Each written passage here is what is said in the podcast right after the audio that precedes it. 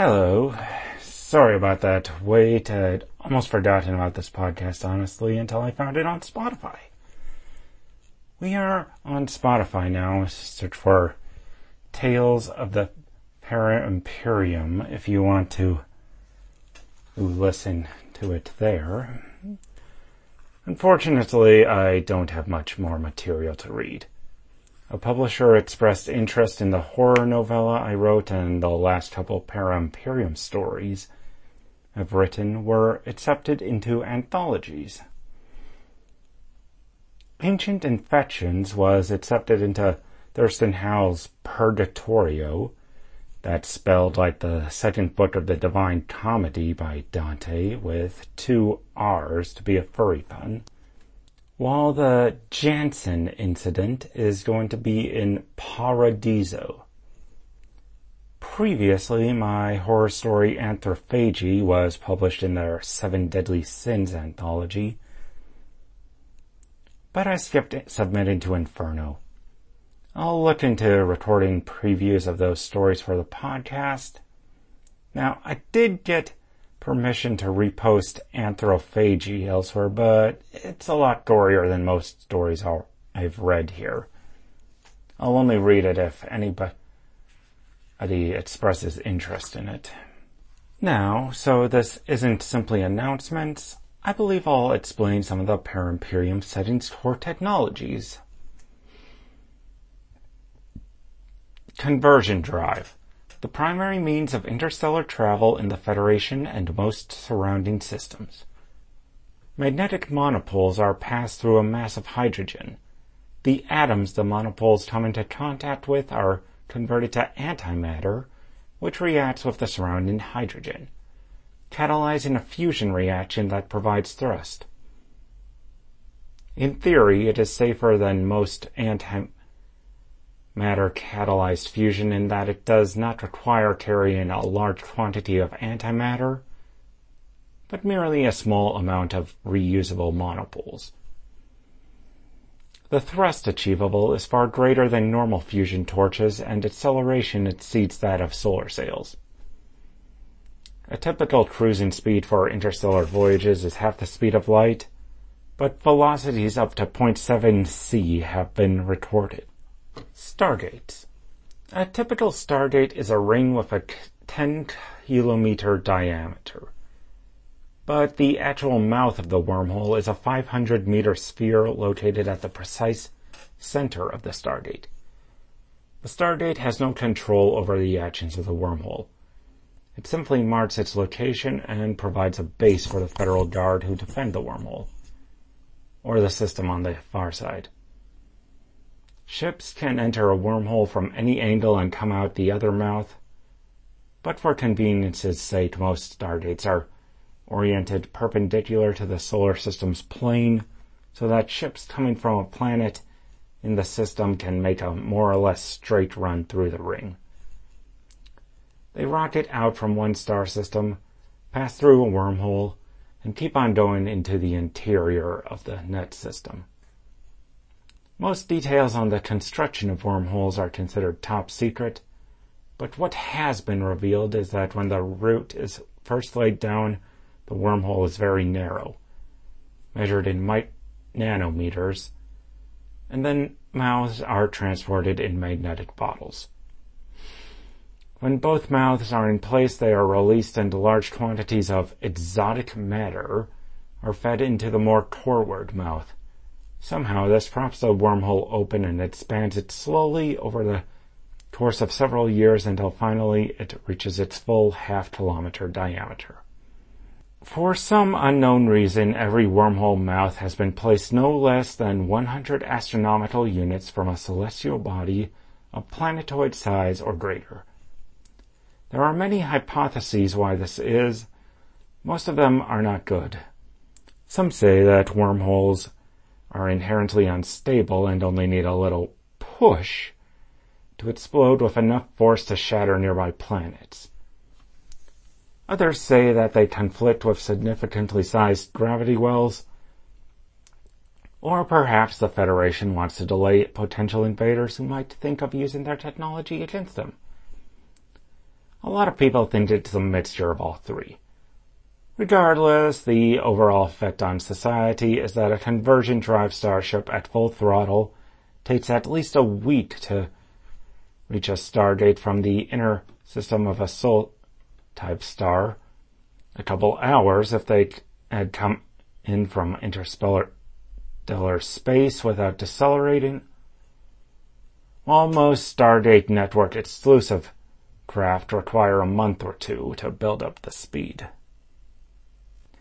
Quantum entanglement. Quantum entangled particles are primarily used in four ways. The first dates back to pre-Exodus Earth, when they were used to make keys for unbreakable encryption of radio or optical communications. As QE parts are mass produced these days, a lot of companies or government agencies use them for secure internal communications. Even a few wealthy individuals use them to keep their communications private. The second is quantum computing, which was only solved a couple years after interplanetary travel began. The teleportation properties of QE parts enabled immense leaps in computing speed and their fuzziness allowed computers to think beyond binary. The third was discovered while testing claims of paranormal abilities. It seems that there are entangled particles suffusing the universe, but most of them are found in close proximity to one another. However, if two people happen to each have one of a pair of QE parts integrated into the permanent structure of a neuron, it appears they can share thoughts. Naturally, the strongest connections turned out to be between monozygotic twins, those who split off from a single fertilized egg. These twins could communicate instantly to each other across light years. Unfortunately, their resolution was poor. Most only managed to get across feelings or sensations. A few very lucky pairs have managed to send images. The majority of telepaths used for communication have to enter a state of altered consciousness in which one partner nudges the other's vocal apparatus or hand to make them speak or write. Due to the inefficiencies of this method of communication, the fourth major use of QE parts was eventually invented. Com links. QE part com links can transmit text, audio, even video by quantum teleportation. Unfortunately, the instrumentation used to read the particles on the receiving end changes the quantum state of the particle and causes the connection to break. Eventually, the paired com links need a fresh supply of QE parts. Nanofabrication, the real driver of the Exodus, Nanofabrication in its most common form takes the principle of a 3D printer and adds the ability to extrude individual atoms. As the nozzle passes over the object being fabricated, millions of microscopic machines on the head of the nozzle adhere atoms to the item in successive layers.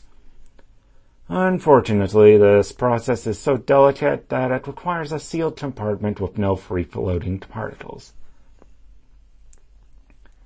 preferably hard vacuum, though items that can't handle vacuum may be fabricated in a neutral gas or distilled water. Still, most dwellings in the Federation have at least one nanofabricator that is approximately the size of a microwave for making food or appliances. The better off get one the size of a refrigerator or even their garage as they can make 100% of their own parts and can extract most of the needed resources from dirt or waste products, hunger and homelessness, even ill health, are considered not to happen in the core worlds. A major breakthrough in manufacturing was the advent of modular swarms, small bug-like robots that cooperated to nanofabricate large objects. Small bots in a swarm had nanofab heads. Others gathered raw materials from the environment.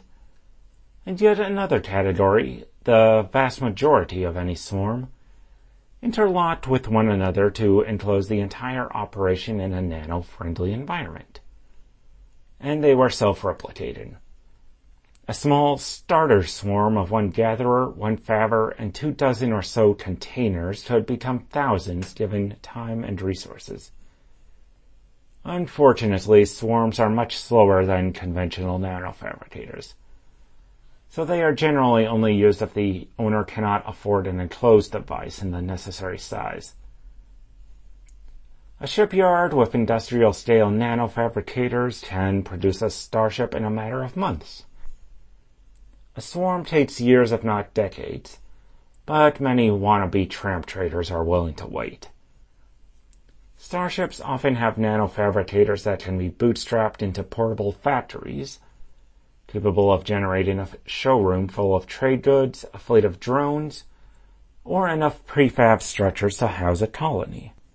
Implants. Cybernetics are rarely used for replacement these days. Bioprinting enables a limb to be replaced with ease within days. However, they have some use for augmentation. On many high-tech worlds, the majority of the population has at least two implants. The most common are medical microbots. Microscopic but not quite nanoscopic robots that can move cells around and stimulate growth to patch up wounds, eliminate pathogens, and halt aging. They can even repair brain damage though legally a person is considered dead when 60% of their brain is destroyed. Another type of brain implant has been around far longer. A brain-computer interface uses a combination of electrodes and optogenetics to form a direct link between the user's brain and a variety of electronic devices. There are many different brands and models of BCI, the most common uses a smartphone-like device typically implanted at the base of the cranium that can be used for a variety of purposes, usually communication without audible speech and augmented reality, which most worlds have networks of. Other BCI implants are specialized for things such as teleoperation of robotic Waldos, virtual reality, and memory backup. Memory backup implants record sensory data as the user experiences it, usually to be uploaded to an external device every so often, and can be replayed at will. Unfortunately, everyone experiences things a little differently. Playing someone else's memories can be confusing or disorienting. In some cases, it can even cause brain damage. General use BCIs are capable of most specialized tasks, but are less efficient or have less on-site memory. Unfortunately for telepaths, optogenetic modification appears to unsync the QE parts in their altered neurons, weakening their links. Many do not use BCIs at all. Many of them wear glasses or contacts that enable them to access augmented reality and are controlled by external neural sensors, with far less precision than implants.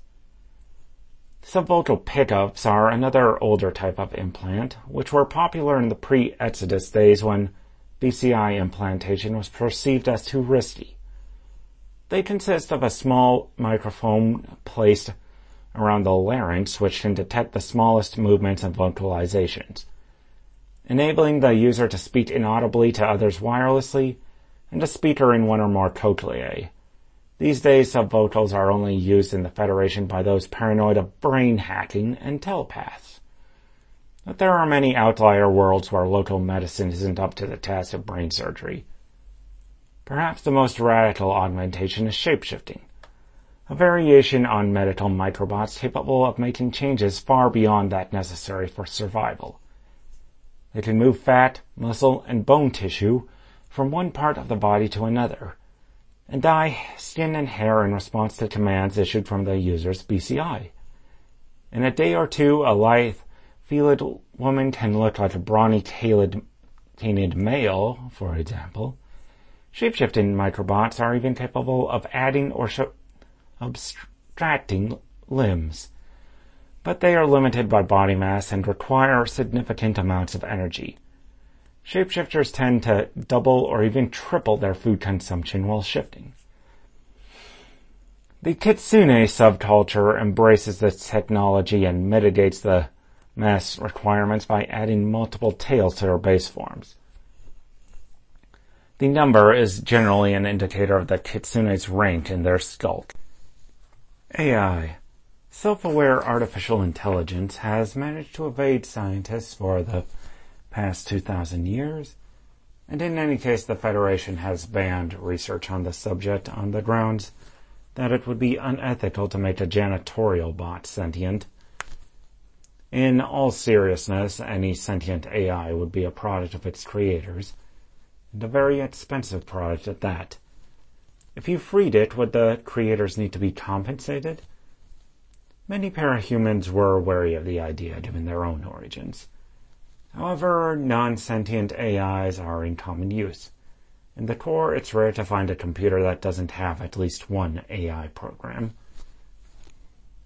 A related issue is the existence of simulacrums. AIs designed to simulate the personality of a person. The most advanced are, are created by brain scans that map neural pathways, but it is possible to create one just by extrapolating from enough recordings or questions about the subject. It's not uncommon for simulacrums to pass the old Turing tests, but the academic community no longer considers that to be proof of sentience. If they were truly self-aware, they reason, simulacrums would realize they were just machines instead of of endlessly repeating the their originals uh, actions and responses. Gauss guns. Magnetic acceleration has become the standard for projectile weaponry. The ease of maintenance and variable yield making them preferred over chemical projectiles once power cells capable of holding enough power were invented. Personal Gauss weapons tend towards one of two types of projectile, needles and discs. Needles have the advantage of being more compact and piercing armor more effectively, but they don't do much damage to tissue or material. Thus they are often filled with poison or explosives. Discs, on the other hand, tear through flesh with ease, but are easily stopped by armor. Larger magnetic accelerators use slugs of sizes ranging from half a millimeter to a full meter in diameter. Dedicated warships often have accelerators running almost the entire length of the ship. The Federal Guard's battleships are capable of flinging projectiles at up to three quarters of the speed of light. Plasma projector. The electrolaser was a 21st century experiment in less than lethal weaponry. The idea was that a laser could ionize a path of air that an electrical charge could follow to a target. It did not work too well as the plasma it produced let left unsightly burns on the victims and it was easily blocked by non-conductive or grounded armor. Then someone got the idea of amplifying the heat of the ionized plasma to near fusing temperatures. The result was a weapon that flash boiled many soldiers in their own armor. Projectiles are still bulky weapons. The smallest is the size of a small kinetic rifle, and most are barely portable by soldiers without powered exoskeleton. Non-Newtonian armor. Throughout the ages, body armor has been generally a choice that reduced the mobility of the wearer either by stiffening their joints or simple weight. Powered armor reduced the weight issue, but was expensive and still inflexible. One solution that gained some measure of popularity was shear thickening fluids. Gels or suspensions formulated to form a solid barrier when struck with high levels of force. These could be sandwiched between two layers of flexible material, thin layers of Kevlar, for instance, and provide penetration resistance far in excess of armor of the same thickness made from solid material. Non-nude vests proved very effective against kinetic weapons. The small holes let fluid escape slowly, but plasma weapons were found to cause the fluid to boil and explode outwards, often harming the wearer. Hull alloy. So named because they were originally developed as hull material for shuttles. A series of nanofabricated alloys that share the common property of a crystalline structure that allows kinetic and thermal energy to diffuse across the entire structure. This makes items built from hull alloys very strong, but if something does manage to damage them, they tend to disintegrate completely. As hull alloy items need to be fabricated in a single piece, it is usually used for small shuttles or smaller items. Hull alloy tools are actually quite popular among traders for sale to outworlds. These alloys have a variety of names in both the Federation and on outworlds where they are traded. Aditite, Ginasteel, Vibranium, Molecular Lock. Molecular scale welds were one of the first uses of constructor microbots. When done properly, they leave no visible seam and the two pieces effectively form a single whole. It wasn't much of a stretch to apply the technology to locking doors. After all, most conventional locks were physically weaker than the door, but closed by way of simple physics and materials, as are hinges. Fusing the door to its frame eliminates those weaknesses, but it can sometimes take an hour or more to finish unlocking. For that reason alone, molecular locks are rarely bothered with, save for the highest security areas, or airlocks body modification. Tattooing is hard enough to implement with fur, but when you add in regenerative nanotechnology, body modification in general gets a bit difficult. By default, medical microbots are set to maintain the body in peak physical health, which includes rejection of foreign bodies. When implants such as the microbot hive that produces and maintains the microbots or a BCI are inserted, they have RFID tags that the microbots are set to ignore. Most other discrete implants like telescoping ocular lenses or ornamental piercings can be similarly tagged, but more spread out insertions require more delicate work. It's fairly common for parahumans to reinforce their skeletons with titanium alloys similar to the frames that the first generation bioprinted parahumans were built around. This requires the use of specialized microbots to implement in the first place. Once the metals are in place, the patient's symbiotic microbots need to be updated to consider the titanium reinforcement a part of the healthy body. Similar updates can be used to allow for artistic scarification, branding, or even to incite the microbots to alter the pigmentation of one's fur in specific pack. On Outworlds, many cultures practice the body modifications that can work with fur, feathers, or scales for the usual variety of reasons. Freeze brands are popular on worlds that can maintain the technology. In the Federation, pigment shift tattoos are popular in some circles, in particular among traders who like to show off their technology to outworlders. Some worlds feature youth countercultures who like to adopt old-fashioned body mods to mimic Outworlders. Sometimes even inflicting stars that look natural if they want to look tough. The Para-Imperium universe is copyright Joel Kreissman. For more about the Para-Imperium setting, please check out paraimperium.wordpress.com. If you'd like to contribute to keeping this thing going, and get stories and podcasts before anyone else, consider becoming a patron at patreon.com slash Z-A-R-P-A-U-L-U-S. Thank you.